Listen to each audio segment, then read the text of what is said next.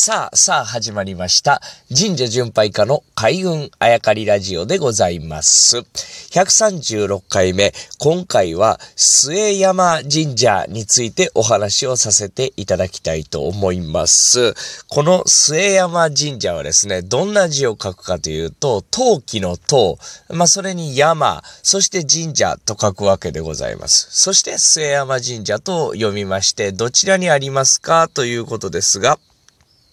佐賀県の有田というところにあるんですね。末山神社。で、こちらはですね、すごく特徴的なお社で、まあ、いろんな特徴があるんですよ。えー、踏切があってさ、参道の途中に電車が走ってるとか、まあ、そういう特徴もあるんですけれども、入っていくと、どうやらこう、一見違う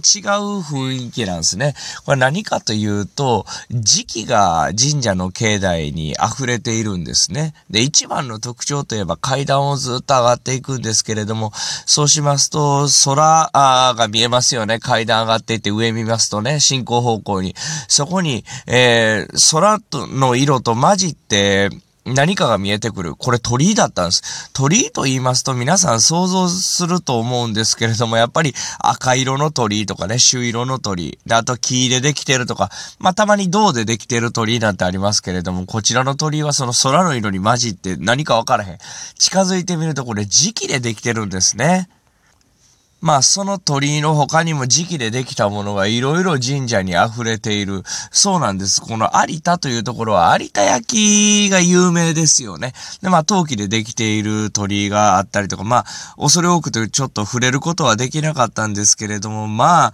いわ、いい意味の違和感がすごくあるというか、まあ、ちょっと話は変わりますけれども、神社っていうのはこういうべきである、こういうものであるべきだと僕は思うんですね。その土地、土地ごとに特徴的なもので、鳥居とか、お社とかいろんなものができているというね。で、その神社に参拝することによって、その地域の特色が分かったりとか、その地域で守ってきた神様って何なのかっていうのが、まあ目で見てわかるということですよね。で、あとは、その鳥居を作った、鳥の時期でできた鳥居を作った人に会うことはできない。もう会うことはできない。なんていうんですかあ、生きてらっしゃらないと言ってもいいと思うんですけど、会うことはできないとしても、それを見ることによって、その人の息遣いがわかるというか、まあ、絵画とかね、美術館とか、そういうものだと思うんですけれども、そういうことがこう、身近に感じられる、その土地、人を身近に感じられるということで、神社ってこうあるべきだなと改めて思うわけでございますが、まあ、話戻しまして、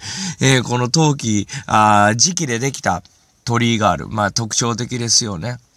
で、神社に参拝してですね、まあそこで終わらず、今回、うん、またこの土地で、えー、新職の方とか地元の方に伺って、えー、勉強させていただいたことを皆さんにぜひお伝えしたいんですけれども、この有田に行く前に僕、伊万里にいたんですね。近くに伊万里というところがある。ね、その、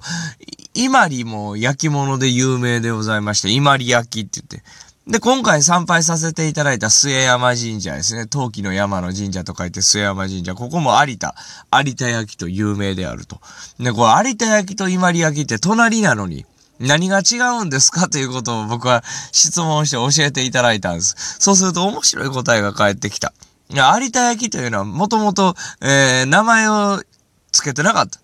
で、この有田で焼いたものとか、有田で作ったものをですね、伊万里の港から、あ出していたと。なので、その港から出てきたものを買った人たちが、伊万里から来たものだから、伊万里焼きとずっと言っていたと。で、これ明治まで有田焼きとあんまり言われてなかったって言うんですね。ず、全部がこう伊万里焼きやったと。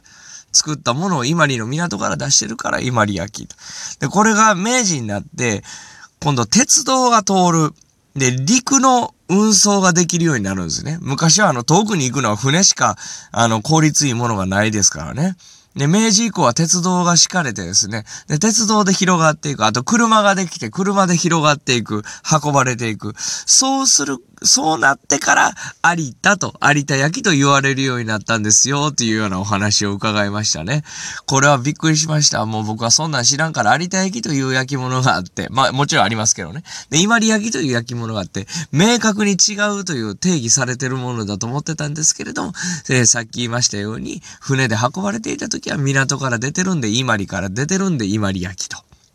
で、陸から運ばれるようになって、えー、有田焼という名前が広がっていったということを、今回、えー、この末山神社を参拝させていただくことによって、えー、分かったことでございました。まあ、神社というものはこういう地域の特徴を勉強できる最たるものだなと改めて思ったわけでございますが、さっき言ったように時期でできた鳥居がありますよと。まあ、それだけで行ってみたいなという気持ちに、えー、なりますし、見てみたいなという気持ちになりますし、しね、はたまた、あ行った暁にはこういうものかという、う神社というのはあ、一見全部同じに見えてしまいますからね、こういう鳥居は鳥居、鳥居でもあそこの鳥居は違う。鳥居は鳥居、鳥居でもあそこの鳥居は何せやと、こう地域ごとの特色が出るというのも、神社のいいところかなと思いました。